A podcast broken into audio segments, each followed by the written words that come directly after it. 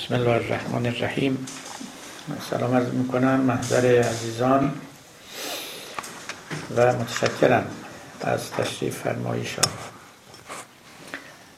جلسه پانزدهم از رشته مباحث دوایی و موانع سلوک دیندارانه در جهان ما مدرن است و به بخش دوم از مباحث مربوط به سکولاریزاسیون علم رسیده ایم. نوبت قبل در باب علم سکولار و سکولار کردن علم علم خصوص علوم انسانی. سخن گفتم که امیدوارم دوستان و یاران به یاد داشته باشند و حاجت به تکرار نباشد. و امروز تتمه اون بحث رو انجام می دهم و امیدوارم که این مبحث به پایان برسد و به عاقبت خیری منتهی شود. نوبت گذشته اجمالا و به نحو خیلی فشرده گفتم که هر علمی چهار ستون دارد یا قوائم اربع دارد. این قوائم اربع اولی عبارت است از موضوع و دومی عبارت است از قایت و هدف. سومی عبارت است از روش و داور و چهارمی عبارت است از پیشفرض ها نکته مهم که بر آن تأکید کردم این بود که علم به اذن کسی و به اراده کسی یا به هوس کسی نمی روید بلکه یک گیاه خودروست. بر این نکته تأکید بسیار کردم و جای تأکید هم دارد. تا کسانی هوس نکنند که صبح از خواب برخیزند و علمی بنا کنند. گفتم که پرسش های خودرو وقتی که در جامعه ای و به حکم نحوه خاصی از زیست و معیشت و درجه بلوغ فکری در ذهن آدمیان می روید این پرسش ها رفته رفته در میانشان خیشاوندی هایی و مشابهت هایی پیدا می شود این پرسش های خودروی خیشاوند موضوع یک علم رو می سازند یعنی آدمیان رو به جانبی از جوانب طبیعت یا هستی من حیث مجموع سوق می دهند از آسمان ها می پرسند از طلوع و غروب می پرسند از ستارگان می پرسند از روز و شب می پرسند اینها که با زندگیشون تماس دارد و شبان روز با آنها روبرو هستند پرسش های گاه عالمانه زیرکانه گاه عوامانه در ذهن ها پدید میاد. این پرسش ها تابع هیچ قاعده و قانونی نیست و به اذن و امر کسی پدید نمیاد به حج و حضل کسی هم از بین نمی رود رفته رفته پرسش ها حول یک محور جمع می شود که اون محور نامش موضوع علم می شود این محور که موضوع علم نامیده می شود آنگاه عالمان و پرسشگران برای یافتن پاسخ این پرسش ها دست به کار می شوند دست به کار شدن برای یافتن پاسخ این پرسش ها حاجت به روشی و داوری دارد که اولا به چه روش ما جواب اون سوال ها رو پیدا کنیم. ثانیا چگونه بدانیم که به بهترین جواب یا صادقترین جواب رسیده ایم لذا علم می شود مجموعه از پرسش های خیشاوند همراه با پاسخهای روشمند. پس علم چنین پدید میاد به طور خودرو با کوشش همگانی و به همین سبب است که می‌گوییم که هر علمی یک هویت کالکتیو یعنی هویت جمعی دارد. نه یک نفر علم رو پدید می آورد نه یک نفر علم رو برپا می دارد نه یک نفر در باب صحت و سقم مباحث درون علمی داوری می کند اینها همه به جامعه عالمان بستگی پیدا می کند جامعه عالمان همون scientific community که امروز خیلی محل نظر است یکی از مهمترین مفاهیمی است که در عالم علم و در فلسفه علم مطرح شده است. شما ممکن است که در ذهن خودتون یک نظریه صائبی یک تئوری درستی داشته باشید. اما مادام که مورد تصویب و قبول جامعه عالمان قرار نگیرد در بدنه علم جا نمی‌گیرد. یک طبیبی برای خودش یک ریاضیدانی برای خودش. شاید ایده های نیکی هم داشته باشند اما تا در ذهن شماست علم محسوب نمی شود. همین که بیرون آمد پابلیک شد و مورد توجه عموم قرار گرفت عموم عالمان و جامعه عالمان و مورد رد و قبول آنها قرار گرفت. از اونگاه هست که به رشته علمی میپیوندد و داخل در بدنه علم می شود اینکورپوریت می شود از اینجاست که معنی علم به معنای دانستن با علم به معنای یک رشته علمی عوض می شود نه هرچه که من و شما می‌دانیم علم است. من و شما ممکن است خیلی چیزها در ذهنمون داشته باشیم. چیزهای درست اما وقتی که این به بدنه علمی از علمها پیوند نخورده است هنوز یک نظریه علمی شمرده نمی شود روش همواره باید پابلیک باشد. باید عمومی و عمومی شدنی باشد. نمی‌توان داوری داشت در خانه و گفت که من همه حرف هام رو با او میسنجم و او به من گفته است که سخنان شما درست است. این کافی نیست.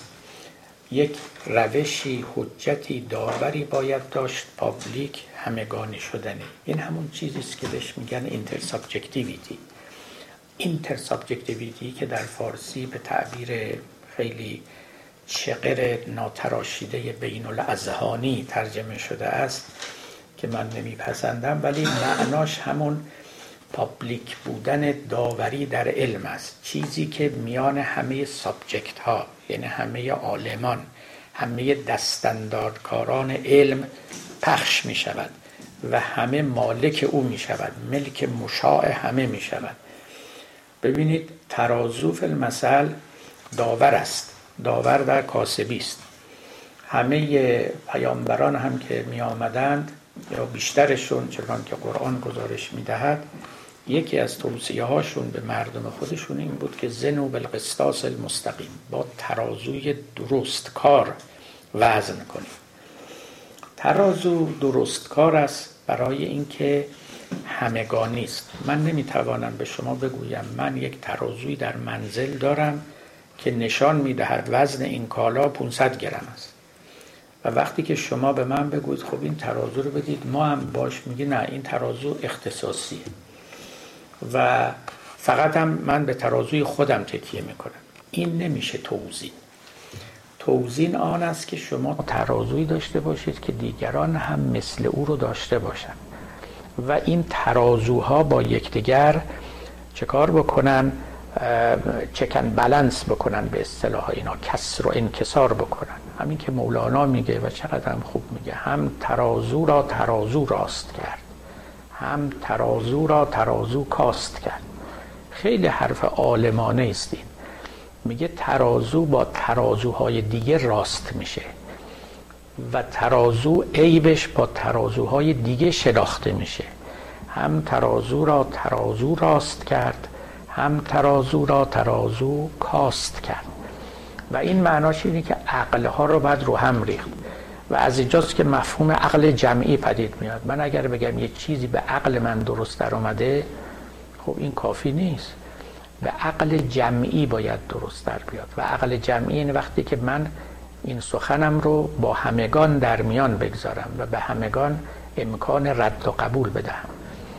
و همین است که میگن علم اولا یک هویت جمعی داره ثانیا قائم است به دو چیز competition cooperation از یک طرف همکاری عالمان است از یک طرف رقابت عالمان است. شما با هم همکاری می‌کنید هم در کشف هم در داوری و رقابت هم می‌کنید. یعنی گاهی سخنانتون با سخنان کسی دیگری منافات داره معارضه داره و در اثر همین competition و cooperation هست که دانش جلو میره. ولی من هرچی بنشینم و به خیال خودم دقت بورزم و حرفای خیلی خوب بر سر هم بکنم. مادامی که در ذهن من است علم محسوب نمی شود. یک ملک شخصی است مثل غم من قصه من شادی من یه امر شخصی است. از وقتی که این رو با دیگران در میان بگذارم از اونجاست که تازه سر و کله علم پدیدار می شود و بعد باید بدون یعنی اون مسیری رو که هر علمی میپیماید که یک مسیر تاریخی پیچاپیچی است طی کند تا نهایتا به کرسی قبول بنشیند و البته هیچ تئوری به کرسی قبول نهایی هم نمی نشیند و همواره بر لبه پرتگاه قرار دارد. خب این در باب علم بسیار می‌توان گفت و بسیار گفتند و تمام این دوره هایی که در فلسفه علم بحث می کنند و درس می دهند حول هوش همین مباحث است که خب من مطمئنم دوستان فاضل ما آگاهی دارند و اگرم نداشته باشن به کتاب ها و متون مربوطه مراجعه می‌کنم. من از وجهه نظر خاصی فقط این مباحث رو دنبال می‌کنم ولی البته داوری های خودم رو برای این یافته هایی که فیلسوفان علم آورده اند می نهم و سعی می‌کنم که به نحوه خلاصه به نتیجه نزدیک بشیم گفتم که چهار ستون دارد علم. نوبت گذشته در سه ستونش بحث کردم. یعنی در باب موضوع که از پرسش های خویشاوند پدید میاد و در باب پاسخ ها که از پاسخ های روشمند پدید میاد و مفهوم روش رو هم اکنون قدری توضیح دادم اما یکی از اون ستون ها که عبارت باشه از فرض ها presuppositions نوبت گذشته چیزی نگفتم. و امشب به اون می‌پردازم همراه با پاره از مصادیق که بحث ما رو روشن کنه. ملاحظه کنید هیچ علمی بدون پیشفرض پیش نمی رود یعنی هیچ عالمی در هیچ رشته علمی از صفر شروع نمی کند یک رشته مقدمات رو مفروض بگیرد. این مقدمات رو به اونها اصول موضوعه می‌گویند به اونها آکسیوم می‌گویند پستولا می‌گویند مصادرات می‌گویند به اصطلاح گذشتگان ما یا اصول بدیهیه می‌گویند. هر چه که می‌خواد نامش رو بگذارید با تفاوت هایی که بین اینا هست همه اینها معناش این است که ما از هیچ شروع نمی کنیم مخصوصا من این رو عرض می کنم چون دیدم که بعضی یا از این سوی بام افتادن یا از اون سوی بام. از سی سال پیش که خود بنده حقیر بحث پیش فرض ها رو در علوم و خصوصا در تفسیر مطرح کردم که ابتدا منکران بسیار داشت. امروزه من می‌بینم همین منکران از اون ور بام افتادن. یعنی فکر می‌کنن علم یه فقط های علومه. به جهات دیگش و ستونهای دیگش توجهی ندارن. از اون برم ما یه عده پوزیتیویست ها و پوزیتیویست مشربانی داریم که علم رو از اون سر گرفتن. یعنی فکر می‌کنن اگر ما بگوییم که تجربه داور علم است و علوم تجربی مبتنی و متکی بر تجربه دیگه کار تمام است و دهان همگان بسته می شود و در همه جا با رجوع به تجربه با ابزرویشن همراه با ریاضیات می توانیم جواب مسائل رو بدیم. خب اینا توجه ندارن که حتی در علوم تجربی شما تعداد زیادی از پیشفرس ها دارید که ذهن عالم تجربی متوجه اونها نیست. اتفاقا این کار فیلسوفان علم بود که رفته رفته این پیشفرزهای مخفی رو بیرون کشیدند و پیش روی عالمان علوم تجربی نهادن و گفتند که شما این پیشفرزها رو مفروض گرفته اید و با اونها وارد عرصه علم شدید. اینا تعدادشون هم خیلی زیاده یعنی فکر نکنید یکی دو تاست و نادرند ابدا اینطوری نیست. ملاحظه کنید خود همین که ما تجربه رو قبول داریم. و تجربه رو داور می‌شناسیم. این یکی از اون پیشفرزهایی است که عالم تجربی درباره اون بحث نمی‌کنه. اون رو مفروض می‌گیره. یعنی بنا رو بر این می‌گذارد که تجربه داور است و حرف نهایی با اوست و هرچی از تجربه بیرون میاد مقبول است و اگر با تجربه مخالف افتاد مطرود است و بسی چیزهای دیگه. خود این است که یک اصل غیر تجربی است و مفروض همه عالمان تجربی است. خب بدیهی است که تا فرض نشود اصلا کاروان علم تجربی به راه نمیافتد. شما آغاز به تجربه نمی کنید همین که ما به حس خودمون می توانیم اعتماد کنیم. همین که ما به عقلمون می توانیم اعتماد کنیم. اینا همه جزو مفروضات یک عالمه. اگر عقل ما اگر حس ما قابل اعتماد نباشد هیچ یک از این علوم تجربی بنیادی پیدا نخواهد کرد و همه نقش روی آب خواهد بود. غیر از اینه ما حتی نمی‌تونیم اثبات کنیم که عقل قابل اعتماده. برای اینکه با هم عقل باید اثبات کنیم که عقل قابل اعتماده. یعنی برهانمون سرکولار میشه دوری میشه مصادره به مطلوب میشه. لذا باید مفروض بگیریم. باید مفروض بگیریم. اما خیلی بیش از این هاست خیلی بیش از این هاست. یعنی شما وقتی که پیش میرید در علوم تجربی مثل وقتی که تجربه های مختلفی رو انجام می‌دید خب شما بر مبنای اینها استقرار می‌کنید. یعنی میگید که چون ده بار پنجاه بار 500 بار 500 هزار بار دیده شده است این چنینه پس چه این چنین است. خب همه شما می‌دونید دیگه به لحاظ هم فیلسوفان علم جدید میگن هم فیلسوفان گذشته که استقرا مبنای علم نیست به قول خودشون مفید یقین نیست. یعنی وقتی که ما چیزی رو بر استقرا بنا کنیم این همیشه لرزان و افتان است اثبات نمی شود به قول اون فیلسوف اگر میلیون ها بار خورشید سر زده باشد هیچ دلیلی ندارد که فردا هم دوباره خورشید سر بزند. برتران راسل یک مثال خیلی خوبی داره. میگه که کسی مرغی داشت و هر روز براش دانه می برد و این مرغ بیچاره فکر کرده بود هر وقت سر و کله این آقا پیدا میشه دانه هم در مشت داره که به او بده. تاش رسید روز کریسمس که ایشون به جای دانه کارد در دست داشت و مرغی که استقرا کرده بود که همیشه از دست او دانه خواهد گرفت این بار سر او به دست او بریده شد. و به قول مولانا این نمی‌دانست عقل پای سست که سبو ناید ز جوهر دم درست. شما ده بار این سبو رو در آب زدی و پر آب کردی و وردی بیرون دفعه بعد ممکنه به سنگ بخوره و این سبوی شما بشکنه. لذا این عقل پای سست که دقیقا اسمش عقل پای سسته باید این رو بداند که یه روزی ممکنه این سبو بشکنه.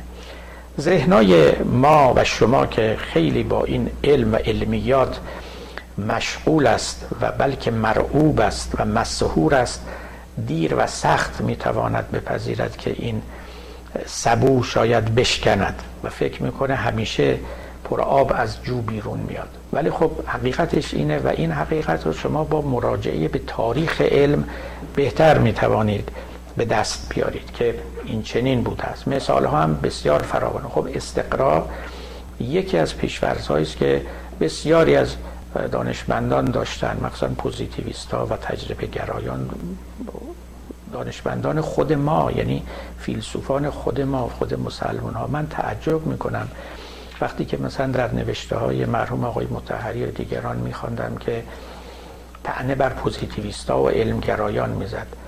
حقیقتش این هستش که منطقی که فیلسوفان مسلمان نوشتهاند مثل ملا صدرا مثل خصوصا خواجه نصیر توسی و دیگران بسیار پوزیتیویستی است. یعنی اینا تجربه رو کاملا قبول دارن و معتقدن که از طریق تجربه و ابزرویشن میشه به یقین رسید میشه به قانونهای کلی ابدی جاودانی رسید و مجربات رو یکی از مبادی و مقدمات برهان میشمارن و خب می‌دونید مقدمات برهان باید کلی و ضروری و همه جایی و همگانی باشن و این رو می‌گفتن از تجربه هم قابل تحصیل است.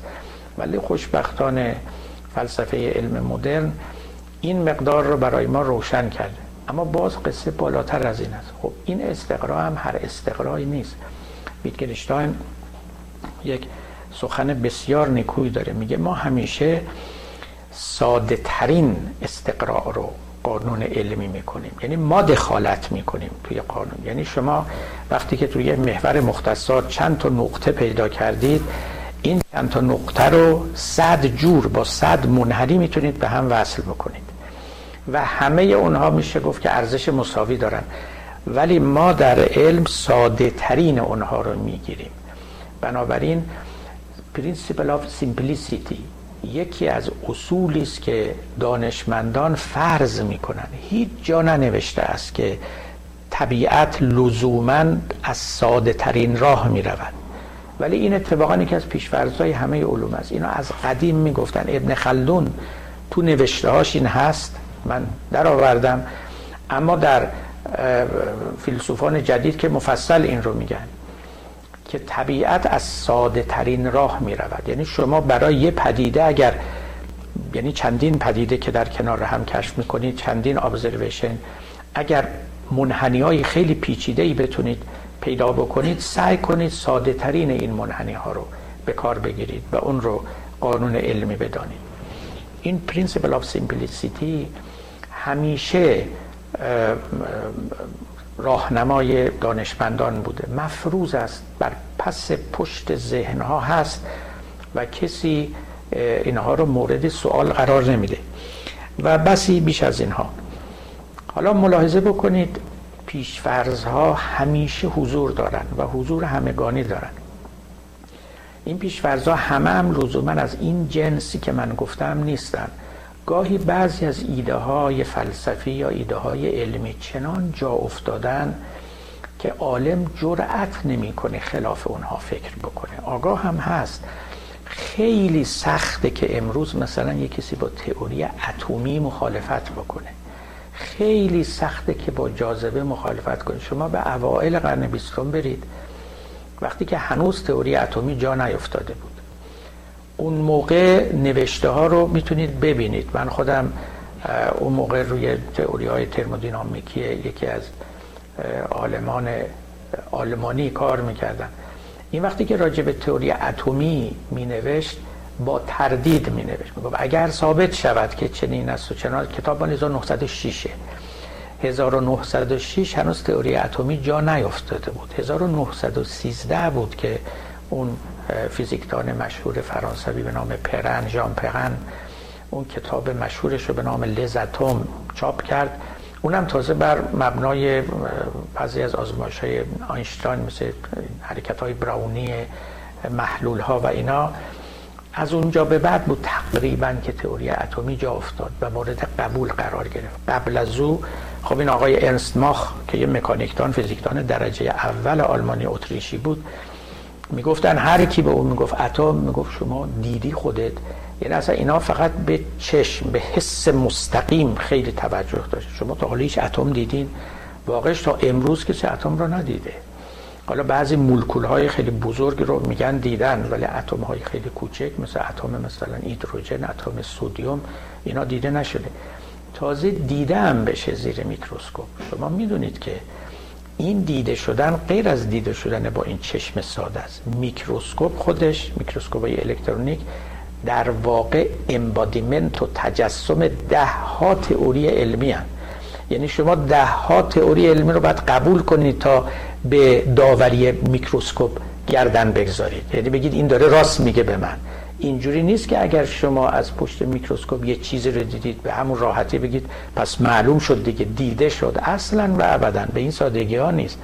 خب یعنی شما با میکروسکوپ الکترونیک وقتی چیزی رو می‌بینید در واقع شما به الکترون باور دارید. در واقع شما به تابش یک ستون الکترونیک مثل ستون نور به اون جسم باور دارید. همه اینا خودش تئوریکه. همه اینا در واقع از جای دیگه اومده و اگر شما سر اینا چون چرا داشته باشید اینی که مثلا فکر کنید که یه اتمی رو زیر میکروسکوپ دیدید حالا هر میکروسکوپی میره زیر سوال و امثال اینا. تمام این وسایل علمی که ما به کار می‌بریم این وسایل علمی هر کدومشون مبتنی بر مجموعی از تئوری ها هستن. یعنی اون تئوری ها به این وسایل علمی معنا میدن. میگن اینی که اینجا می‌بینی اینی که اینجا محاسبه می‌کنی. اینا به دلیل این هستش که فلان تئوری می‌گوید که چنین می شود مکانیزم این دستگاه اینطوری سازوکارش. لذا فکر نکنید این, این ابزارهای علمی که ما به کار می‌بریم اینا خونسان نسبت به تئوری ها اینا به اساس که فراوان صورت گرفته. می‌خوام یعنی ارز کنم که وقتی میگیم پیشفرض این پیشفرض ها فقط پیشفرض های فلسفی نیست. حتی مفاهیم بسیار جا افتاده علمی می‌تواند حالت پیشفرض پیدا بکنه یعنی کسی جرأت نکنه خلاف اونا سخن بگه و در هر مطالعه علمی اونا رو مفروض بگیره به صورت که مفروضات قطعی و دست نخوردنی و ابزرویشن های بعدی خودش رو بر اونها بنا خب این مطلب رو ما در علوم انسانی هم گفتیم نه تنها در علوم انسانی در علوم تفسیری در علوم دینی هم گفتیم. از اینجا بود که البته سر صداها بلند شد. گفتن که گفتیم که آقا شما برای فهمیدن قرآن برای فهمیدن دین مقدار زیادی پیشفرض دارید. هم دارید و هم لازم دارید. این همون بحث قبض و بست بود که اگر این پیشفرض ها عوض بشن فهم شما از دین عوض میشه. فهمتون از کتاب و سنت عوض میشه. یادمه که یکی از علمای قوم که الان مرحوم شده اومد گفت اینا هیچ ربطی به دین نداره و فقیه یا فیلسوف یا مفسر با علوم جدید با این مسائل فهمش از دین یه میلیمتر هم تفاوت نخواهد کرد. خب اینطوری نیست واقعا. میلیمتر چیه؟ سانتیمتر متر کیلومترها فرق خواهد کرد. منتها چون توجه نداشتن به وجود این پیشفرض ها گفتم یه جایی نوشتم. گفتم شما میگید که پیغمبر رئیس العقلا بوده برترین عاقلان بوده. لذا هر چی که گفته عاقلان است. این یکی از های شماست. اگر کسی فرض دیگری بکند و کلمات پیغمبر رو جوری دیگری خواهد فهمید. و قص الهازا خب بحث طولانی بود. این کلنجارها به پایان رسید یا ظاهرا به پایان رسید؟ حالا چنان که گفتم یه عدی از اون بره بام افتادن. میگن ما می‌خوایم علوم انسانی دینی بسازیم و علوم انسانی رو پیشفرزاش از قرآن انتخاز می‌کنیم. دیگه حالا فکر می‌کنن تمام علم به پیشفرزاشه یه وقتی قفلت از این بود که علوم پیشفرز می‌خوان و معتقد بودن که مخصوصا علوم دینی اینا بدون هیچ پیشفرزی شما میرید و, و از منابع استنباط می‌کنید. حالا فکر می‌کنن تمام این علوم انسانی اقتصاد جامعه شناسی روانشناسی علم سیاست علم مدیریت و هرچه از این قبل همه اینا قابل استخراج و استنباط از متون دینی و مخصوصا قرآن مبانی اونها یا همون پیش فرضهاشون رو باید از کتاب و سنت استنباط کرد. خب اینم یک خطای دیگری است در اون جهت دیگر. یعنی تو اکستریمز در اینجا. هم افراط است و هم تفرید. علم نه فقط پیشفرض هاشه ولی البته بدون پیشفرض هم وجود نداره. و علوم انسانی تجربی گرچه که پیشفرض هایی دارن اما این پیشفرض ها همه کار اونها رو نمی‌سازه. و اینجا ما به تجربه هم حاجت داریم. خب. چهار تا مبنا چهار تا ببخشید ستون این دانش ها رو براتون گفتم. حالا اجازه بدید نکته بعدی رو بر اینها بیافزایم. ملاحظه کنید من اینجا چند بار کلمه داور رو به کار بردم. می‌خوام این داور رو قدری بشکافم. علم دینی می شود حالا با همه همون شرایطی که گفتم. یعنی با پرسش های خیشاوند و پاسخ های روشمند و با پیشفرز علم دینی می شود وقتی که داور او دین باشه. و علم دینی نمی شود یا نیست وقتی که داور او دینی نباشد. این خلاصه مدعای من است. حالا این داور یعنی چی؟ داور یعنی اون چیزی یا اون کسی که حرف آخر رو او می‌زنه. فیصل بخش است و سخن او سخن نهایی است و شما به او تکیه می‌کنید. ببینید بذارید مثال بزنم براتون. در علم فقه فی المثل داور نهایی کیه؟ داور نهایی پیشوای دین است. یعنی فقیهان تو سر کله هم می‌زنن بحث می‌کنن. ولی نهایتا می‌گویند که فیلمسل فلان روایت از امام جعفر صادق رسیده است. و در اونجا ایشون به سراحت گفته است که فلان کار حلال است یا حرام است یا فلان چیز پاک است یا نجس است تموم میشه. یعنی داوری شما در اونجا نهاییت و خاتمه پیدا می‌کنه. و دیگه جامعه عالمان اون نکته رو به منزله یک نظریه جا افتاده و مقبول میپذیرن. در علوم تجربی داور تجربه است. یعنی وقتی که تئوری های مختلف به میدان میان توسط دانشمندان مختلف و با یکدیگر سر کله می‌زنن نهایتا ما داورمون تجربه است و ابزرویشنه نه اینکه تجربه حرف مستقیم و سریح یا بی اختلاف بزنه. نه در نتیجه گیری از تجربه در تفسیرش می‌تواند اختلافات بسیار رخ بده. ولی ما چیزی هم غیر از او نداریم. حرف آخر رو او باید بزنه. امروز ممکنه من تفسیرم از تجربه چیزی باشه فردا عوض باشه ولی همه حول و حوش اینیم. تجربه هم که در اینجا میگم تجربه به معنای پیچیده کلمه نه یک ابزرویشن ساده خام مستقیم با حس. تجربه ای که می‌تواند پلند باشه به اصطلاح. تجربه ای که با ریاضیات همراه تجربه ای که مکرر می شود و تکرار می شود و تجربه ای که در جاهای مختلف صورت می‌گیره برای اینکه خطاهای محتملش گرفته بشه و چیزهای دیگه. این تجربه پیچیده با و ریاضی شده داور است ولو اینکه دیر جواب ما رو بده. ما در فلسفه هم یک داور داریم به نام برهان که رأی فلسفی وقتی برهانی می شود با تعریفی که در برهان هست که هر برهانی از یک قیاسی که مرکب از دو مقدمه است که این مقدمات باید چی باشن؟ مقدمات ضروری کلی و ابدی باشن. این دائمی یعنی. اینام اینم برهان رو تشکیل میده. خب اینا داورهای ما در علوم حجیت با اینهاست و حرف نهایی و فیصل بخش رو اینها می‌زنن. حالا ببینید این رو من می‌خوام بگم. حرف نهایی رو در علم پیشفرزا نمی‌زنن. پیشفرزا کار خودشونو می‌کنن. اما داور نهایی رو در علم تجربی تجربه دارد. در فلسفه هم همینطور. فیلسوفان حرف خودشونو می‌زنن و از هر جا که می‌توانند اقتباس می‌کنن حتی از عرفان هم اقتباس می‌کنن. ملا صدرا خودش به سراحت میگه میگه من از ابن عربی و عرفا استفاده بسیار کردم. اما اون چرا که می‌توانم برهانی کنم در کتاب خودم آوردم. اونا فرماشاتی فرمودن ای بسا هم درست باشه. ولی چون من نمی‌تونم اونها رو به میزان برهان بسنجم وارد این تکست فلسفی نمی کنم چون در اونجا در فلسفه همگان حق دارن که گریبان منو بگیرن و از من طلب برهان کنن. نه اینکه من بگم یک کسی در کاشفات خودش چنین دیده و چنان دیده.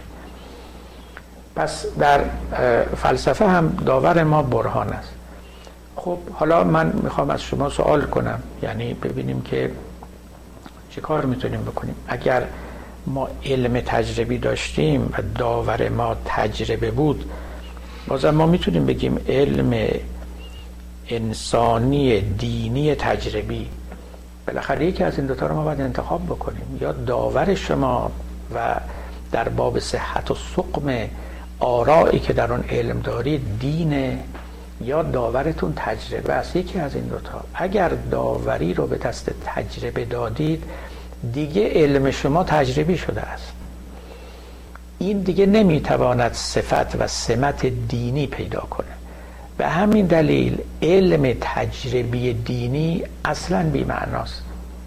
مگر اینکه شما بگید علم دینی خب باشه علم دینی داورش دین است. اما علم تجربی دینی یک سخن متنافل اجزا است ناسنجیده است. یعنی از کسی صادر می شود که مفهوم اتوریته در علم رو نفهمیده است. حجیت در علم تجربی با علم است با تجربه است. حجیت در فلسفه برهانی با برهان است. خب به همین دلیل ما فلسفه اسلامی نمی‌تونیم داشته باشیم. این رو یه وقتی من اینجا صحبت کردم. فلسفه دینی نمی‌تونیم داشته باشیم. می‌تونیم فلسفه مسلمانان داشته باشیم. اما اگر مقوم فلسفه مقومش یعنی اون چیزی که فلسفه بر او قائم می شود و بنا می شود اگر مقوم فلسفه برهان باشد چیزی که برهانی بود فلسفی است و مقبول و اگه نبود نیست. دیگه نمیشه گفت که این رو من چون از فلان جا آوردم شما قبول کنید. نه. به قول ملا صدرا از هر جا شما آوردی. اگر برهان پذیرفت خب پذیرفته. اگرم نه که نه. گفت من از عرفان و علم و فقه و چی پسندم اون چرا برهان پسندد. خلاصه هر چرا که شما برهان میپسنده اون رو باید قبول بکنید. پس علم تجربی دینی ما نداریم. کسانی که می‌خوان علم دینی بنا کنن که سکولار نباشه باید داور خودشون رو انتخاب کنن. این داور اگر برهان بود و اگر تجربه بود این علم سکولار میشه ناگزیر.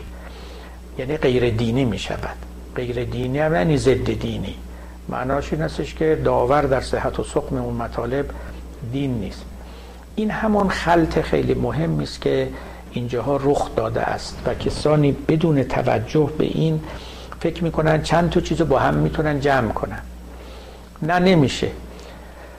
شما می‌تونید از کتاب و سنت یه حرفایی رو استخراج بکنید در باب اقتصاد در باب روان آدمی در باب جامعه در باب تاریخ کمان که میشه استفاده کرد و استخراج کرد. اما بحث در این نیست که شما می‌تونید استخراج کنید. بحث در این است که ملاک درست بودن و نادرست بودن اون حرفا چیه؟ اگر ملاک و قائمه و میزان صحت و سقبشون خود اون متون دینی باشن یعنی بگید این درسته چون قرآن گفته. این علم تجربی نمیشه البته. فقط برای کسانی که به اون دین معتقدند یقین آور است. اما اگر بگید که نه این چیزها رو که من استخراج می‌کنم بعدا به محک تجربه می‌زنم. بنابراین داور شما نهایتا می شود اونچه که به شما تجربه می‌گوید و این تجربه ممکنه یه چیزی رو هم رد بکنه. ببینید اونچه که در رونسانس اتفاق افتاد این نبود که خب در رونسانس conflict science and religion خیلی برجسته بود. و دین و علم با هم وارد یک نزاع خیلی جدی شدن. مدت های مدید کشتی می گرفتن و البته پیروز اون صحنه هم علم بود بدیهی است اتفاقات خیلی میمون و نامیمونی افتاد. خب حرفایی که مال علم بود به ظاهر در کتاب مقدس بود. راجع به آفرینش زمین راجع به پدید آمدن دریاها و درختان و بسی چیزهای دیگه. اونچه که بعدا رخ داد یعنی رخ داد مهمی که بود این نبود که یک اکتشافات تازه در علم صورت گرفت. گرفت. ولی مهم این بود که یک داور تازه پا به صحنه نهاد. این خیلی مهم بود. یعنی گفتن ما حتی همین حرفای کتاب مقدس رو هم با داوری علم میپذیریم نه با داوری خود کتاب مقدس. یک داور تازه ای پا به صحنه نهاده اون تجربه بود. گفتن که خب مثلا زمین شناسی نشان میده که عمر زمین خیلی طولانی تر از اون که کتاب مقدس میگه. کتاب مقدس گفت عمر زمین تقریبا 6000 سال. خب اینا می‌گفتن خیلی طولانی تره هرچی هم ما جلوتر اومدیم. خب ابتدا اون اکتشافات جورج لایل بود در انگلستان و بعد که دیگه تئوری تکامل داروین اومد داروین می‌گفت من اقلا 300 میلیون سال لازم دارم. برای اینکه این تئوری تکامل من جا بیفته و محصول داشته باشه. حتی بعدها که طبیعت با او خیلی سخاوتمندانه رفتار کرد. عمر زمین الان پنج میلیارد سال رسیده و این رو یکی از پیش های تکامل داروینی می‌دونن. ببینید اونچه که متولد شد در رنسانس و دوران enlightenment و روشنگری پدید آمدن یک داور تازه بود که می‌گفت من نه تنها در علم بلکه در مورد کتاب مقدس هم داوری می‌کنم و میگم آیا این راست گفته یا راست نگفته؟ این مطالبی که اونجا نوشته حقیقت داره یا حقیقت نداره؟ اقبال لاهوری در میان مسلمان ها این نکته رو خیلی خوب فهمیده بود. در همین کتاب بازسازی فکر دینی در اسلام اونجا میگه که در جهان جدید دو داور تازه پا به عرصه نهادن. یکی علم یکی تاریخ. همین تاریخ هم یک داور دیگر شد. بسیاری از مطالبی که در کتاب مقدس بود مورد داوری تاریخی مستقل از کتاب مقدس قرار گرفت. اینکه اونجا نوشته شده است که فلان قوم مثلا به سرشون عذاب آمد یا دریا شکافته شد یا عیسی بر صلیب رفت یا مرد زنده کرد یا همه اینا خب این رو ما بر چه مبنای قبول بکنیم؟ و آمدند و روش های تاریخی رو در اینجا پیش گرفتن که خیلی هم گسترده بود و گسترده هست. این همه زمین شکافی و زمین کاوی که الان در اطراف اسرائیل و فلسطین و اونجاها می‌کنن بر مبنای اون نشونه هایی که کتاب مقدس داده تا ببینن آیا چنان قوم ها چنان شهرها و ده هایی که از اونها یاد شده بقایایی ازشون باقی مونده نمونده و این لایه های زمین چه چیزهایی رو نشون میده؟ خب این یک حرکت خیلی مهمی بود در عالم علم که کتاب مقدس رو هم به داوری تاریخی نهاد. یعنی ترازوی تاریخ رو در میان آورد. و گفت ببینیم این اتفاقات افتاده یا نیفتاده.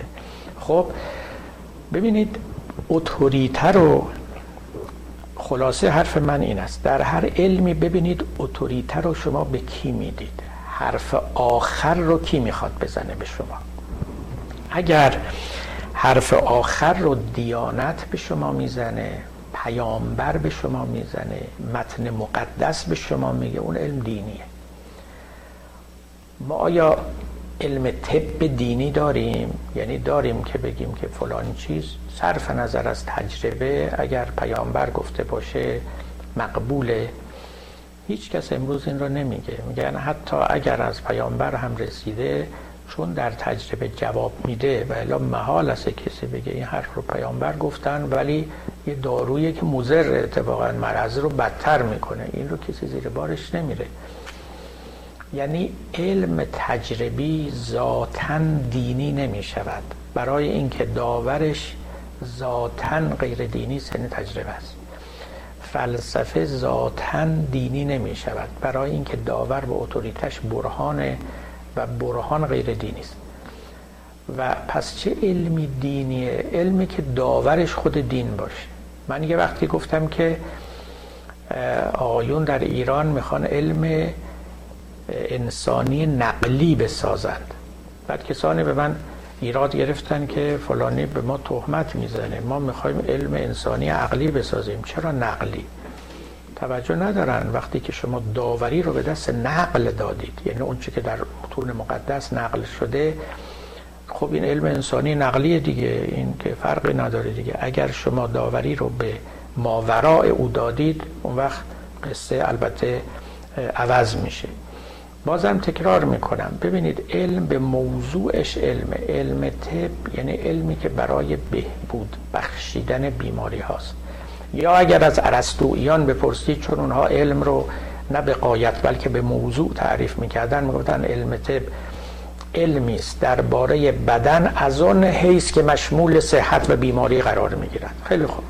چون راجع به بدن خیلی جورا میشه حرف زد.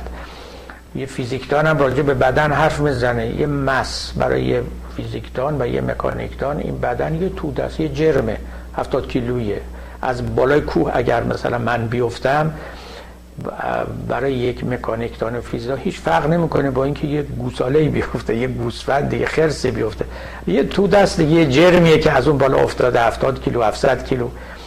اما برای یه طبیب خیلی فرق می‌کنه. برای اینکه او فقط به جرم این شی کار نداره. او کارش به اینه که به بدن نه از اون حیث که یک جرم فیزیکی است که تحت جاذبه قرار می‌گیره بلکه از اون حیث که مشمول صحت و بیماری قرار می‌گیره نظر می‌کنه. لذا خود موضوع هم حیثیات مختلف داره. حالا علم طب اگه تعریفش این باشه دیگه همینه دیگه. ما دیگه علم طب دینی و غیر دینی نداریم. موضوع همینه. شما ممکنه از درون یه دین یک نکاتی رو در بیارید که مفید برای بدن باشه یا نباشه اما نه اینکه یه علم تازه شما بنا کردید. شما در درون همون علم ممکنه یکی دو نکته کم کرده باشید یا اضافه کرده باشید. این خلاصه سخن منه. اجازه بدید من چند تا مثال بزنم. ببینید من خلاصه حرفم این بود. بذارید صحبت تمام بشه. یعنی اقلا داوری من در اینجا کاملا روشن بشه. علوم حتی اگر در دامن ادیان پرورده شده باشند که در طول تاریخ چنین بودن اما سکولار شدن یعنی از زیر سایه دین بیرون آمدند اونهایی که بودن اونهایی که نبودن هیچ. برای اینکه ذاتا داور دیگری غیر از دین داشتن. صحت و سقمشون منوط به این نبود که پیشوای یک دینی اونها رو پذیرفته باشد یا نپذیرفته باشد. و به همین سبب اینها سکولار بودن در ذاتشون بود و این سکولاریزاسیون عاقبتی و سرنوشتی بود که باید پیدا می‌کردن و پیدا کردن. دوباره برگشتن به desecularization یعنی اینها رو دینی کردن. به نظر من یک فهم غلط از ماجرایی است که در تاریخ علم رخ داده. به علاوه یک فهم غلط از سرشت علم است. برای اینکه سرشت علم این است که شما بنگرید که داور در علم چیست. اگر داور تجربه شد دیگه نمی‌تونه داور دین باشه. اگر داور برهان شد دیگه نمی‌تونه دین باشه. و بنابراین به قول حافظ گفت شرط عاقل نیست با یک دل دو دل برداشتن. حالا میگیم با یک دل دو داور داشتن. یا زجانان یا زجان باید که دل برداشتن. دیگه شما نمی‌تونید بگید که من هم به این مراجعه می‌کنم هم به اون مراجعه می‌کنم. ببینم این چی میگه اون چی میگه دیگه اینا درست نیست. شما باید روشتون رو کاملا معین کنید و بر همان نهج هم سیر کنید. خب دو تا مثال براتون بزنم تا این قصه ها روشن بشه. اول ببینید در همین آمریکا خب تا 1920 یک نزاعی بود. بر سر اینکه آیا تئوری تکامل رو در مدارس به بچه ها باید یاد بدن یا ندن؟ و آیا اگر تئوری تکامل رو به بچه ها یاد میدن تئوری خلقت رو هم کرییشن تئوری رو به اصطلاح به بچه ها باید یاد بدن یا نباید یاد بدن؟ تا امروز هم این نزاع هست گرچه که محاکمه هم شد و دادگاهی برپا شد و اون کسانی که طرفدار تئوری کریشن بودن باختند در دادگاه. با همین احوال حرفش هست و اعتراض برقرار است برپاس. میگن که شما به چه دلیل تئوری تکامل رو که هنوز اثبات نشده اینطور قطعی گرفتید و خورد همه بچه ها می‌دید تو مدارس تو کتابات تو دانشگاه ها اما نمی‌ذارید ما حرفی بزنیم از تئوری خلقت و بگوییم که بر حال به موازات تئوری تکامل یه تئوری دیگر هم وجود داره. خب علمم دیکتاتوری های خودش رو داره دیگه. به حال میگه که خب نمیشه دیگه. همینه. الان در خود دانشگاه هم همینطوره. بالاخره هر تئوری تدریس نمیشه. خود این تئوری نسبیت آینشتاین شما می‌دونید. اقلا دو تا رقیب داشت. یکیش مال وایت هد بود و یک کس دیگری که الان نامش یادم نیست. که اونا هم کم اعتبار نبود ولی بالاخره حالا تئوری آینشتاین فقط سلطنت می‌کنه و میرقیب مانده است. در نظریات دیگر هم همینطوره. حالا ببینید در بحث ایژوکیشن یک مطلبه که ما چه چیز رو چه مینیمومی از دانش ها رو باید یاد بچه های دبیرستانی و دبستانی بدیم که خودشون هنوز به مقام تحقیق نرسیدن. یه مسئله خیلی جدی هم هست یعنی واقعا. که ما اینا رو مفروض گرفتیم که خب یه درسایی رو تو کتابا به ما دادن و ما خوندیم. اینایی که بر مبنای تئوری کریشن اعتراض می‌کنن این اعتراضشون از این حیث اعتراض چشم گشایی است. اعتراض راه گشایی است که چه چیزهایی رو باید تو کتابا نوشت و یاد بچه ها داد و بر چه مبنایی. خب امروز علم دیگه چنان فرمان روای عام و کلی شده که گویا کسی این سوال رو دیگه نمی‌پرسه. میگن اینا قطعی شده و اینا دیگه علم زمانه است و همه بعد یاد بگیرن. اما شما اگر به مبانی برید خب کار به این آسانی نیست. اتفاقا یکی از حرفایی که از قضا توی جامعه ما مطرحه و شنیدنی است به نظر من همینه. که کتاب های درسی رو چجوری باید تدوین کرد؟ آیا ما هر چی که علوم گفتن باید تو کتاب های درسی بذاریم و یاد بچه ها بدیم؟ هر چی که مثلا تئوری تکامل رو همینطوری که گفته می شود و همه جا تدریس میشه باید تدریس کنیم. در علوم انسانی فیلم مثل همینطوره. یا اینکه در آموزش پرورش بالاخره باید یک تنوع و پلورالیزمی پدید آورد. و این پلورالیزم خیلی مسئله مشکلی هم هست. خیلی مسئله مشکلی است. من یه وقتا که فکر می‌کنم به این مشکلات یک حکومت دینی واقعا انصاف میدم که این آب رو از سرچشمه ها چگونه باید زلال کرد. غزالی در نوشته های خودش می‌گوید که به نوع آموزان وقتی که درس می‌دید این تز مال 900 سال پیشه مال غزالی. وقتی به نوع آموزان می‌خواید دست بدید هیچ وقت اختلاف نظرها رو در میان نیاورید. چون گیج میشه بچه. یه خط رو پیش بگیرید یادش بدید بذارید بالغ بشه بزرگتر بشه او وقت با اختلاف آرا آشنا بشه. حالا ما نوع آموزانمون که دبستانی باشن حتی دبیرستانی باشن این کار باید بکنیم. یه خط رو پیش بگیریم. تازه علوم طبیعی تجربی وضعشون نسبتا روشنتره نسبتا. علوم دیگه که جزو علوم انسانی به اصطلاح و علوم چرکتاب به قول مرحوم دکتر شهیدی اونا محسوب میشن که یک کمی شلوولتر هم هستن به لحاظ تجربی پایه به استحکام فیزیک و شیمی و ترمودینامیک ندارن با اونا چی کار بکنیم؟ کدوم تئوری ها رو درس بدیم؟ بچه ها رو با کدوم آشنا کنیم؟ مسائل خیلی دشواری است اینا. خود تاریخ به نظر من یکی از اون حساس ترین نمونه هاست. که من این رو در نوشته های خودم هم خطاب به علمای قوم گفتم شما اگر می‌خواد یه علمی رو دینی بکنید اول بدین علم تاریخ رو تکلیفش رو بر ما معین بکنید. ما ببینیم اینو چی کارش می‌تونیم بکنیم. خب ببینید علم جدید وقتی که خصوصا وارد تاریخ میشه می‌خواد صد درصد سکولار باشه. یعنی چی سکولار باشه؟ یعنی کاری به دست خدا در تاریخ نداره. کاری به معجزات نداره در تاریخ. تحلیل های ماوراء طبیعی رو کنار می‌گذاره. اتفاقا این کاریست که ابن خلدون کرد. اون نوبت براتون ارز کردم. ابن خلدون اگر یک کار مهم کرد که نامدار شد همین بود. این رو کمتر کسی میگه. من با یکی از نویسندگان عرب که راجع به ابن خلدون کتابی داره راجع به همین باید صحبت می‌کردم. گفتم شما فکر نمی‌کنه ابن خلدون کار اصلی سکولاریزیشن تاریخ بود؟ گفت من به این نکته توجه نداشتم و من این رو حتما بعدا وارد کتابم می‌کنم. ملاحظه کنید کار اصلی اون این بود که تاریخ رو نه با معجزات نه با ماورای طبیعت نه با دستان نامرئی الهی با اینا تحلیل نکنه.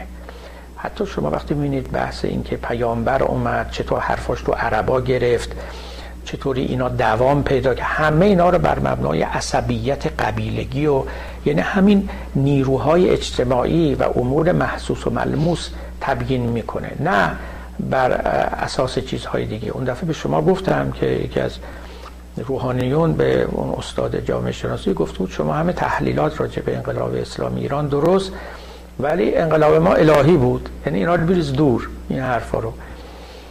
انقلاب ما الهی بود یعنی من با یه دست نامرئی می‌خوام تحلیلش بکنم. که خب این دست نامرئی رو شما ممکنه ببینید بنده ممکنه نبینم. اون بصیرت شما رو نداشته باشم. بعدش هم دیگه تحلیل ها هرکی هرکی میشه. شما اگر اون دست نامرئی رو دیدی یک چیزی میگی بنده که ندیدم چیز دیگری میگم.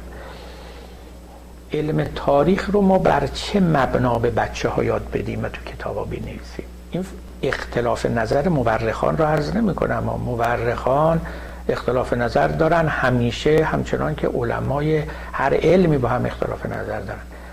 ولی از اونجایی که تاریخ تبدیل می شود به یه علمی که نمی‌خواد سکولار باشه. یعنی می‌خواد تحلیل های ماورایی رو وارد کنه. همین چیزهایی که در کتاب های تاریخ دبستانی و دبیرستانی ما می نویسن انقلاب اسلامی رو یه جوری دیگه معنا می‌کنن. نمی‌دونم تاریخ پیغمبر رو یه جوری دیگه معنا می‌کنن. قرآن رو یک جوری دیگری سنت رو یک جوری. یعنی تو تمام اینجاها میگن مثل که خداوند اونجا ایستاده و خودش داره کارا رو زیر رو می‌کنه. من یه بار از قول فخر رازی نوشته بودم یه نکته رو. فخر رازی از مفسرین و متکلمین بزرگ اهل سنت و ایرانی و فوق العاده نابغه درجه اول حقیقتا. آیه تو قرآن هست که انا نز... نحن نزلنا ذکر و انا له لحافظون. ما قرآن رو نازل کردیم و ما هم حافظ او هستیم. خب ببینید ذهن ماوراء طبیعتگرای عموم دینداران. این آیه رو اینجوری معنا می‌کرد که خدا مثل اینکه چارچشمی وایساده. ما نازل کردیم ما هم حافظشیم پروتکتور این هستیم. یعنی وایساده چارچشمی نگاه می‌کنه. اگر من اومدم فضولی کنم دیگری آمد فضولی کنه قرآن رو کم کنه زیاد کنه جلوشو می‌گیره. یا میکشتش یا دستشو قطع می‌کنه یا منصرفش می‌کنه. فقر رازی یه عالمی است که فیلسوف متکلمه ولی ذهن تجربی هم داره. یک نکته خیلی جالب اونجا داره. میگه اینقدر حفاظ قرآن فراوان شدن. حافظان قرآن که اصلا دیگه نمی‌شد این قرآن تحریف بشه. یعنی همه می‌دونستن. منم اگر میمدم یه آیه باطلی دروغی از خودم اختراع می‌کردم حفاظ قرآن جلو منو می‌گرفتن. می‌گفتن این نبوده همچی چیزی که قرآن نبوده. تو از کجا اینو آوردی؟ بعد هم صریحا میگه میگه راه حفظ قرآن همین بود این که خدا میگه ما حفظش کردیم. نه اینکه یه ملائکه رو فرستادیم اونجا که قرآن رو نگهداری بکنن از دست سارقان بیرون بیاورن. باور می‌کنه این حرف به مذاق خیلی ها خوش نیامده بود. این همون ذهنیت معجزاتی اعجازگراست در عالم که نمی‌خواد علل و عوامل طبیعی تاریخی رو در کار ببینه. همیشه فکر می‌کنه over and above all this you have got an invisible hand که میاد و چیزها رو پس و پیش می‌کنه ملائکه رو خداوند میفرست نه به همین شیوه هاست. من یادم اولین باری که جرقه این حرف در من بیدار شد یعنی من تکون خوردم نسبت به من خیلی جوان بودم. بودم هنوز دانشگاه هم نرفته بودم. یکی از کتابای مرحوم آقای بازرگان رو میخوندم. خب بازرگان ذهن تجربی داشت که بعدا هم متهمش کردن که پوزیتیویسته و من یک مقاله مفصلی در دفاع از آقای بازرگان نوشتم تحت عنوان بازرگان پوزیتیویست question mark و اونجا کاملا توضیح دادم که به هیچ وجه اینطوری نیست. ذهن علمی داشته. نه هر کی ذهن علمی تجربی داره پوزیتیویسته. بگذاریم از اینکه بسیار از این کسانی که می‌گفتن ایشون پوزیتیویست اصلا به نظر من درست معنی پوزیتیویست با اینا رو هم نمی‌دونستن چیه. یه چیزی شده در جوامع دینی گاهی به منزله یه دشنامی مثل لیبرال و مثل چی اینا این رو هم خرج می‌کنن. ایشون در اون کتاب نوشته بود آره یه روایتی است که هر کی خوش خلق باشه رزقش زیاد میشه. آره این روایتی هست. ببینید ذهن عادی آدم میگه خب یعنی خدا با اوه و رزق بیشتر به او میرسونه و از یه راه های خاصی و دست های نامره ایشون خیلی ساده بود. آدم خوشخلق. می‌گفتن آدم چیز خوش معامله شریک مال مردم. کسی که خوشخلق اگه کاسبه خب مشتری بر او بیشتر میجوشد. رزقش بیشتر میشه. به همین سادگی و واقعا هم همینطوره. یعنی اینا رو همه رو یک جور دیگه ای معنا کردن که خاص ذهن است که علمی و تجربی تربیت نشدن. اینا چیزهایی است که وقتی شما بهشون تحلیل ساده و معقول امر رو میگی یکه می‌خورن و فکر می‌کنن از دست اونا شما چیزی رو ستانده اید. اینطوری نیست. من در مقابل تئوری تکامل خب همین رو دیدم. خیلی ها فکر می‌کنن که این دنیا یه جورای خیلی عجیب و غریبی آفریده شده. آدمیان و حیوانات با یه دست های نامرئی هدایت شدن و به اینجا رسیدن. علل و عوامل طبیعی ظاهرا کاری نبودن یا همه کاره نبودن.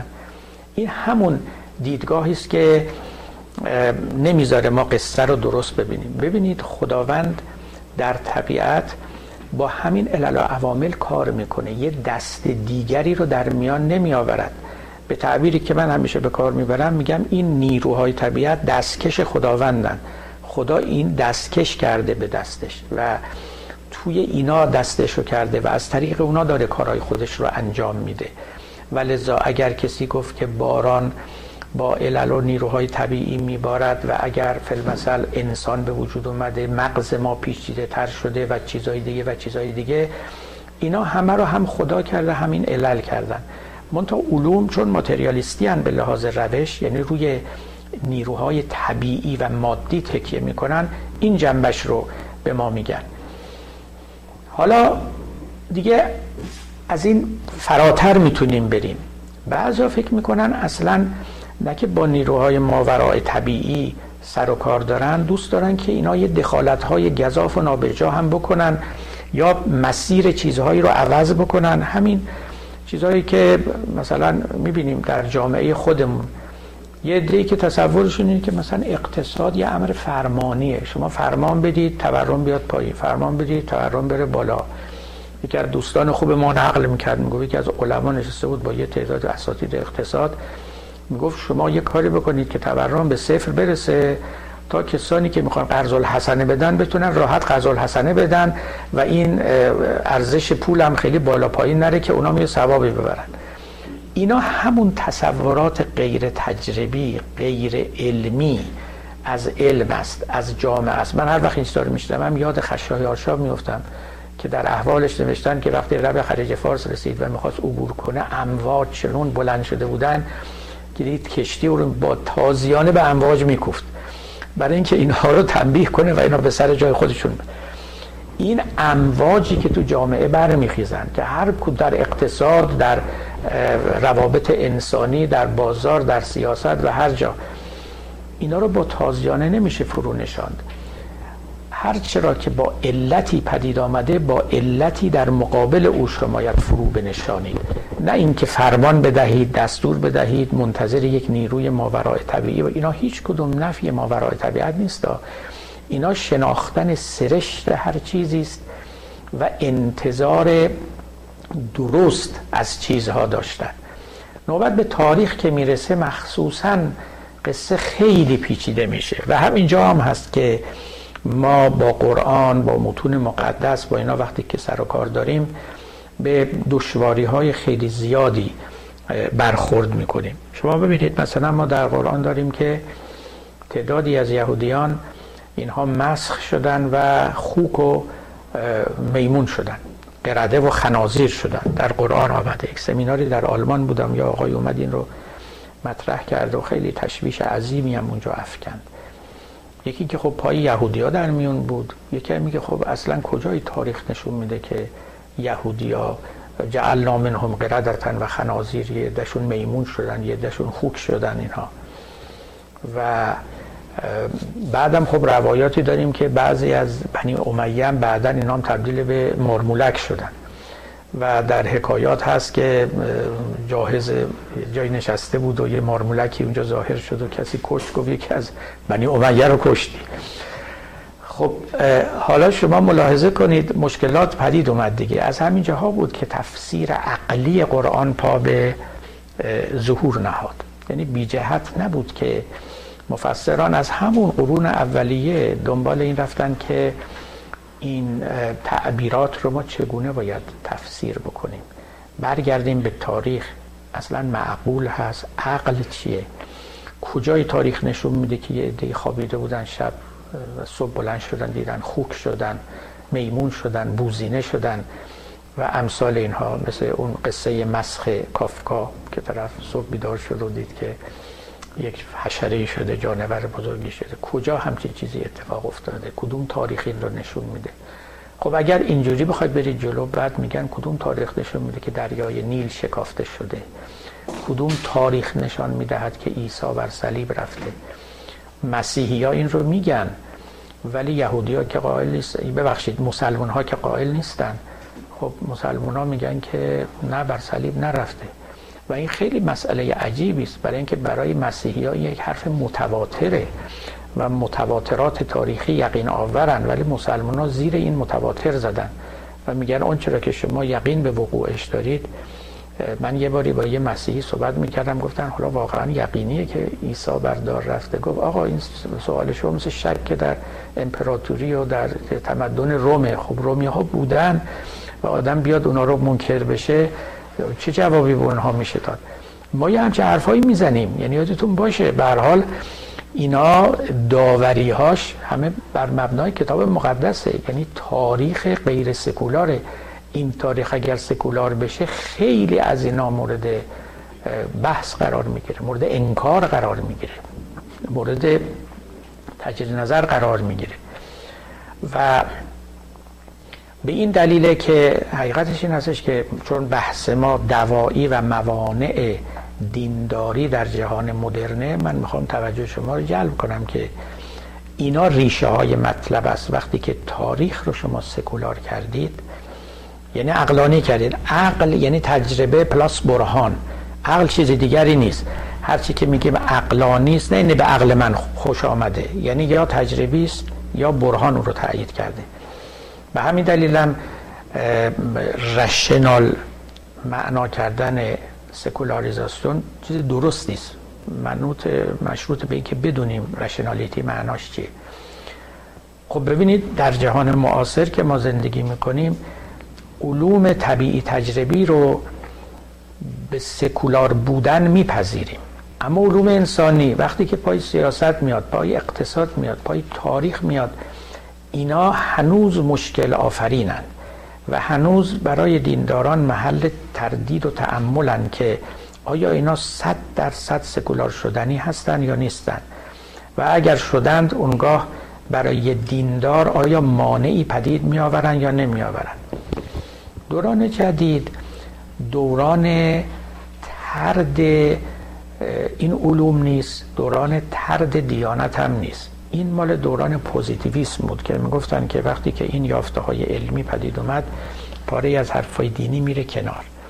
دوران جدید دوران دیالوگ این علوم با دیانت است. یعنی حقیقتش این است که مثل اینکه دو تا اتوریته دارن با یکدیگر سخن میگن نزاع می‌کنن چالش می‌کنن. و این چالش یک چالش تاریخی است. یعنی از چهار قرن پیش را افتاده و تا امروز هم جاری است. تا ببینیم که آینده مطلب به کجا منتهی می شود. اما این مقدار رو ما می‌تونیم بپذیریم از کسانی که تز سکولاریزاسیون داشتن که علوم به طرف سکولار شدن متمایل شدن و پیشرفت بزرگی هم در این راه کردن و داوری برای صحت و سخم آرا و نظریات دینی شدهاند. اونهایی که قائلن که جهان desecularization داره پیدا می‌کنه مثل اون استاد دانشگاه باستن اینا در علوم حرفی نمیدن میگن نیرو و قوت تازه‌ای داره پیدا می‌کنه داره سر بر می آورد به منزله یک political phenomenon خیلی خوب این درسته. خوب یا بد به منزله یک پدیده یک هویت تازه‌ای ادیانی که فروکوفته شده بودن دارن سر بر می آورن ولی هیچ وقت اینا رو شما معنای desecularization of science نگیرید. desecularization of power ممکن است. کما اینکه تا حدودی صورت گرفتم desecularization of science یا of philosophy این هرگز صورت نگرفته. و این چیزی است که ما روندش رو به طور مثبت و مشخص در طول تاریخ داریم می‌بینیم. و لذا در اون جهت سیر کردن و گام زدن به نظر من خلاف مسیر است و یعنی خلاف مسیر حقیقت است و بار ما رو بار نخواهد کرد. دشواری ما در جهان جدید این نیست که با سکولار شدن علوم مبارزه بکنیم. وظیفه ما هم نیست و تشخیص درست ما این است که اینها به راه خودشون دارن میرن و راه غلطی هم نیست. مشکل ما در اونجایی است که با پاور با قدرت سر و کار داریم که ببینیم درباره او چگونه باید بیاندیشیم و او رو بر چه مسندی باید بنشانیم. سخن من به طور خلاصه در این باب تمام است. دوستان نظرهاشون رو بیان بفرمایند تا اینکه نوبت آتی بتوانیم بحث خودمون رو در جهت دیگری دنبال بکنیم. و سلام علیکم. خیلی من دو تا سوال داشتم. یکیش این بود که وقتی پارادایم علمی عوض میشه کدوم از این چهار تا ستون عوض میشه؟ دوم سوالم این بود که ما در مورد اون عالم دانش عالم حالا نه که دینی یا غیر دینی. و اینکه تاثیرش در همون علم کجا هست در پیشورزاش خب دادم احساس کنیم در پیشورزاش تو تغییر میده در علمی که ایجاد می‌کنه. مثلا در علم روانشناسی مثلا ما می‌بینیم یکی فروید که میاد آنالیزش رو بر اساس مثلا لذت ایجاد کنه در برابرش شاگردش ویکتور فرانکل میاد یه معنا درمانی ایجاد می‌کنه که انسان رو و آنالیز رفتارش رو بر اساس معنا چیز می‌کنه.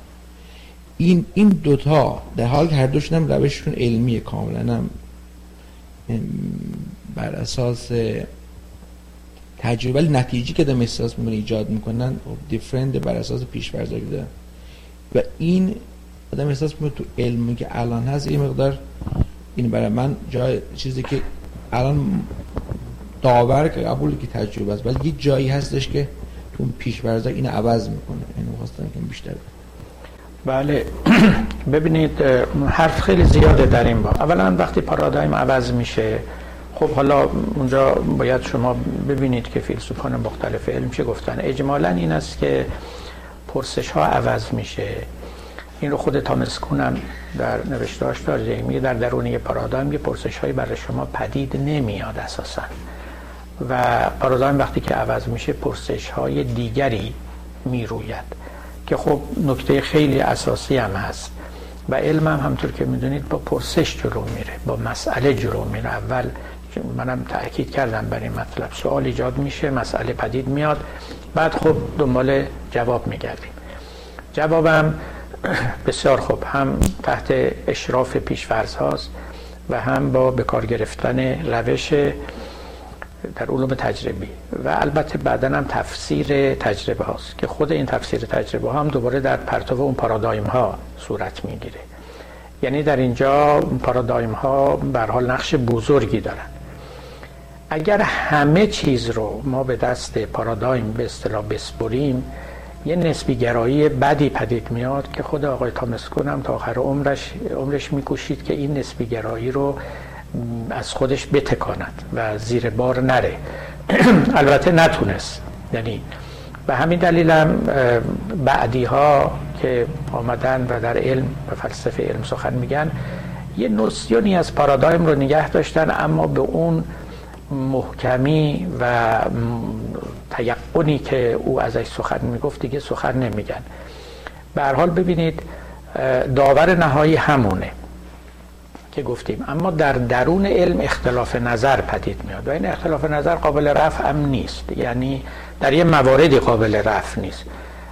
و این پذیرفته است. در هر علم اینطوره. حتی نقلی هم اگر باشه لازم نیست علم تجربی باشه. بالاخره یه درجه ای از اختلاف آرا باقی میمونه. اما مهمترین چیزی که در پارادایم ها پیش میاد یعنی در تغییر پارادایمی که تغییر پرسش هاست که تغییر پیشورز است اما در مورد مطلب دومتون ببینید اینکه مکاتب مختلف وجود داره تا ما تحلیلمون از این مسئله چی باشه. باز این از جنس اختلاف نظر هاست. اولا علوم انسانی خب پای تجربه در آنجا نسبتا لنگه. یعنی به اون دقت و وسواسی که ما در علوم طبیعی تجربی داریم مثلا در شیمی فیل یا در فیزیک خب اونجا به این دقت نیست. به همین دلیلی که معمولا علوم انسانی رو و تاریخ رو می‌برن اون ته تیف یعنی در قله این علوم فیزیکی قرار دارن و اون آخرای کار در اون پایین این علوم قرار دارن که خب همینطور هم هست. موازینی برای خودشون دارن اما موازینشون به استحکام این علوم طبیعی تجربی نیست. مدل دیگری هن. این نکته اول. نکته دوم این که خب گفتم تا شما اینا رو چجوری بنگرید. تامس کون می‌دونید دیگه اون قائل است به این که علوم بر حال یه دوران پیش از نرمال دارن و بعد یه دوران نرمال پیدا می‌کنن. دوران پیش از نرمالشون وقتی است که انواع اقوال و آراء پراکنده وجود داره و هنوز معلوم نیست چی به چیه و کی به کیه. بازم میگم و البته مثال هاش از علوم طبیعی طبیعی تجربی شما مثلا به قرن 19 شیمی مراجعه کنید انقدر مکتبای مختلف وجود داره. مخصوصا که تئوری اتمی هم هنوز نیامده و پا نگرفته. یه جنگلی است. همینطور گیاهان خودرو. از این سو اون سو. بر اساس مفاهیم مختلف. اینا چیزها رو تبیین می‌کنن. تا رفته رفته این جنگل از حالت پری نورمال به حالت نرمال در میاد. یعنی این جنگل خودرو خورد خود تبدیل به یه باغچه میشه که آدم دیگه می‌دونه چی کجاست. و بنابراین این رویدن اندیشه های مختلف در یه علم همیشه دلالت بر این ندارد که علوم تازه پا به وجود نهاده اند یا حتی خیر در این است. می‌تونه علامت طفولیت یک علم باشه می‌تونه علامت نوجوانیش باشه دوران پری نرمال باشه که داره میره که نرمال بشه. و این تفرق ها این این دایورجنس ها کم کم کانورج کنن به طرف هم بیان متقارب بشن. یک چنین چیزی است. تا شما چجوری اینها رو ببینید؟ گاهی هم ممکنه بعضی شکاف ها همچنان بمانند. یعنی حلم نشن. دیگه ما نمی‌تونیم هم پیشا پیش در موردشون داوری کنیم. اما بالاخره رسمش همینه دیگه کارش نمیشه کرد. نتیجه ای که ما من می‌خوام بگیرم اینه که نحوه نگاه ما به چی باشه و نحوه سرشت علم رو در چه بدانیم. ببینید ما وقتی که میگیم روانکاوی گاهی بعضیا به چیزای مختلف میگن روانکاوی. یا وقتی میگیم روانشناس اگه به چیزای مختلف بگیم اون وقت اینا در واقع علمای مختلفن که ما زیر یه نام آوردیم. و به همین دلیل ممکنه این تفرقها هرگز هم حل نشه. کما که تو فلسفه دقیقا اینطوره. اونجایی که من آشناترم به چیزای مختلف میگن فلسفه. یعنی شما اگه فلسفه ملا رو مثلا با فلسفه هگل با فلسفه کان با فلسفه هایدگر اینا اصلا چند تا چیز مختلفن. تقریبا هیچ چیز مشترکی ندارن. مشترکشون اینه که نه علمن. یعنی هیچ علم نیستن علم تجربه نیستن. اما نه اینکه هر چیزی علم تجربه نبود لزوما فلسفه است. بنابراین اختلاف فلاسفه باقی میمونه. برای اینکه اینا هر کدوم یه مکتبن برای خودشون. نمیشه گفتش که توی فلسفه چند تا علم پدید اومد. نه اینا اصلا چند تا علمن. حالا به چه جهتی صحون اسم واحدی پیدا کردن؟ گاهی میشه که در این علوم انسانی حقیقتا دو سه چیزن و یک اسم دارن. من خلاصه حرفم این نستش که شما حتی اگر یک نظر اقتصادی فی المثل در درون متون علمی پیدا کردی این نمیشه علم اقتصاد اسلامی. برای اینکه علم اقتصاد خب تعریف مشخصی داره. این میشه یه نظریه ای در درون اقتصاد که تازه اونم باید به محک تجربه و ریاضیات بخوره. این همون اشتباهی است که یه عده‌ای فکر می‌کنه اگه ما یه چیزایی اونجا گیر آوردیم شد یه علم تازه. نه اینطور نیست. آقای دکتر ببخشید. شما راجع به قرآن فرمودین می‌تونیم بگیم قرآن هم نظم هم نصره یعنی کم کتابی هست که هم چیزی در دنیا باشه. برای می‌تونیم بگیم یه داوری برهانه. ولی از اون طرف شما خودتون می‌دونین در قرآن معجزه ریاضیات چیزی که کش شده مدت هاست که واقعا خیلی جالب بود برای من. می‌تونیم بگیم این ریاضیاتش یک داوری علمیه. اینکه قرآن هم نظم هم نصر من قبول دارم درست دیگران هم گفتن خب کتاب گلستان هم همینطوره. هم نظم هم نصره یعنی اصلا اون چیزی که بهش نصر مسجع میگن در زبان فارسی و در زبان عربی هر دوتا یعنی شما یه نصری می نویسید که قافیه هم داره سجع هم داره موزون هم هست. در این حال مثل شعر مثلا دو تا نیم بیت نیست که کنار هم نهاده باشن. بله این فراوان قرآن هم خب بسیاری از آیاتش سجع داره. حالا مفسرین به سجع قرآنی نمی‌گفتن سجع بودن فاصله ولی همونه. خیلی از آیات موزونه خیلی زیباست بلیغه اینش بحثی نیست. اما مطلب بعدی شما رو من درست در نیافتم. اینکه در قرآن معجزه ریاضی است. من اول اینجا این رو روشن بکنم. من اصلا با معجزه مخالفتی ندارم. معجزه کاملا می‌تواند وقوع پیدا بکنه. در باهاش علم نمیشه ساخت. من حرفم اینه. توجه می‌کنید با معجزه علم نمیشه درست کرد. نه علم تاریخ نه علم فیزیک نه علم ریاضی هیچ کدوم.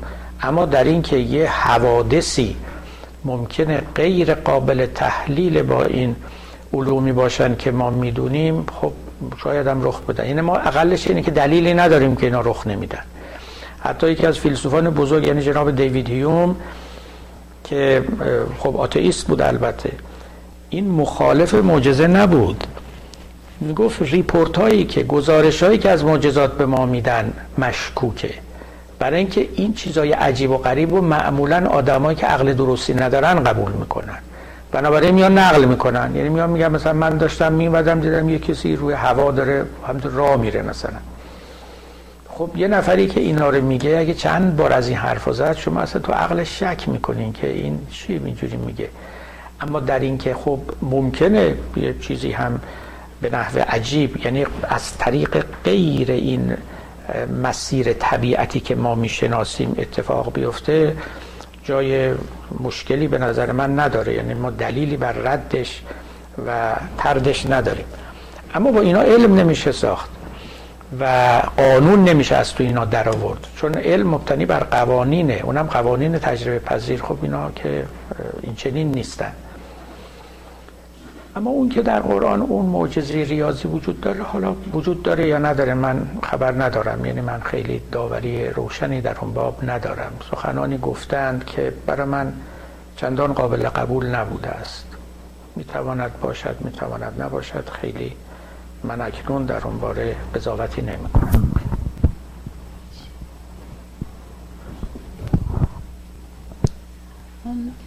دکتر میشه می‌شود میشه گفت که در این ذهنیت علمی و تجربیات علمی که باید در جامعه علمی حضور داشته باشم تا بتونن مورد قبول قرار بگیرن یکی از خاصیت هاش می‌تونه این باشه که همون می‌تونه باعث این بشه که اون کانترین آیدی ها به وجود بیاد و در حقیقت اون انتای تیسز اون تیسز ها به وجود بیاد و به تکامل این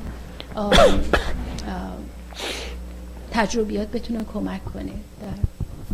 در دراز بله من منکر نیستم. برای این چیزی که اتفاق میفته یعنی قوام علم به همین اختلاف نظر هاست و اتفاقا میفته و خوبم هست که برقرار باشه. ما هیچ بهانه ای نباید بتراشیم برای اینکه جلوی اظهار نظر معقول رو بگیریم تا وقتی که مدلل بشه یا وقتی که برافتد. اینا همه به نفع ماست و تا کنونم ظاهرا این چنین بوده. حالا این هم می‌تونه در علم باشه می‌تونه در فلسفه باشه در همه جا باشه. این البته مسئولیت شناسی آلمان رو نفی نمی‌کنه. یعنی درسته که سخنی که من میگم باید بیاد و بعد تکلیفش توسط آلمان معلوم بشه ولی خود منم باید حواسم جمع باشه هر حرفی رو نزنم. و هر کسی یعنی هر عالمی هر فیلسوفی. این نکته است. یعنی ما علاوه بر علم خب اخلاق هم داریم. علم که با علم تنها که جامعه نمیچرخه. یعنی خود این علم می‌تونه مورد سوء استفاده قرار بگیره. می‌تونه از توش بمب و موشک بیاد بیرون. و هزار چیز دیگه. من اگه یه علمی پیدا کنم که بتونم ذهن شما رو بخونم وقتی دیگه شما ایمنی ندارید. دیگه ما تو جامعه ایمنی نداریم. یعنی یادمون نره. حالا ما صحبت از علم می‌کنیم. یعنی فکر نکنید که با علم میشه بهشت بنا کرد؟ نه خیلی چیزهای دیگه این وسط باید باشه. تا اینکه ما بتونیم یه زندگی انسانی و حالا نیمه بهشتی تو این عالم داشته باشیم. فنون مختلف هست خود دین هست در اینجا که می‌تونه جلوی خیلی گستاخی های علم رو بگیره اخلاق هست و تجربه های معنوی هنر هست. اینا همشون تو جامعه باید جریان داشته باشن. یک شاخه اگر بخواد جاری باشه حاکم مسلط و غالب باشه البته ما زیان خواهیم کرد. خب مارکسیسم یا کمونیست اینا یه همچی فکرایی داشتن دیگه. فکر می‌کردن با علم تنها همه چیز درست می‌کنن دین رو که کنار می‌زنن هنر رو هم به وجود میارن و اخلاق رو هم به وجود میارن. خب معلوم بود که بیراه رفتن دیگه. بله. علمشون هم علم نبود. یعنی یه تاریخی درست کردن بر یه مبنای این تاریخ رو ساختن و چنون ایدئولوژیکش کردن که دیگه جواب نمی‌داد. یعنی از توش یک حرفای خیلی عجیب و غریبی بیرون کشیدن که بعدا خودشون هم اونا رو کنار گذاشتن. ممنون دکتر از مطلبی که هست من می‌خواستم ببینم که این کدوم یکی از این دو مسئله با فطرت انسان هارمونی داره؟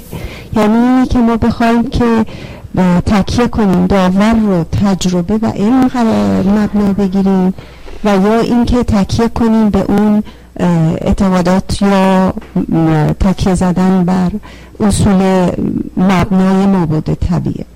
یه مسئله دیگه هم که اگه اجازه بدین اینی که پس پای استدلالیون سخت چوبین بود پای چوبین سخت بی تمکین بود. خواستم از این منظر ما رو روشن کنیم. ممنون میشه اما در مورد سخن نخستتون اولا این مفهوم فطرت یه مفهوم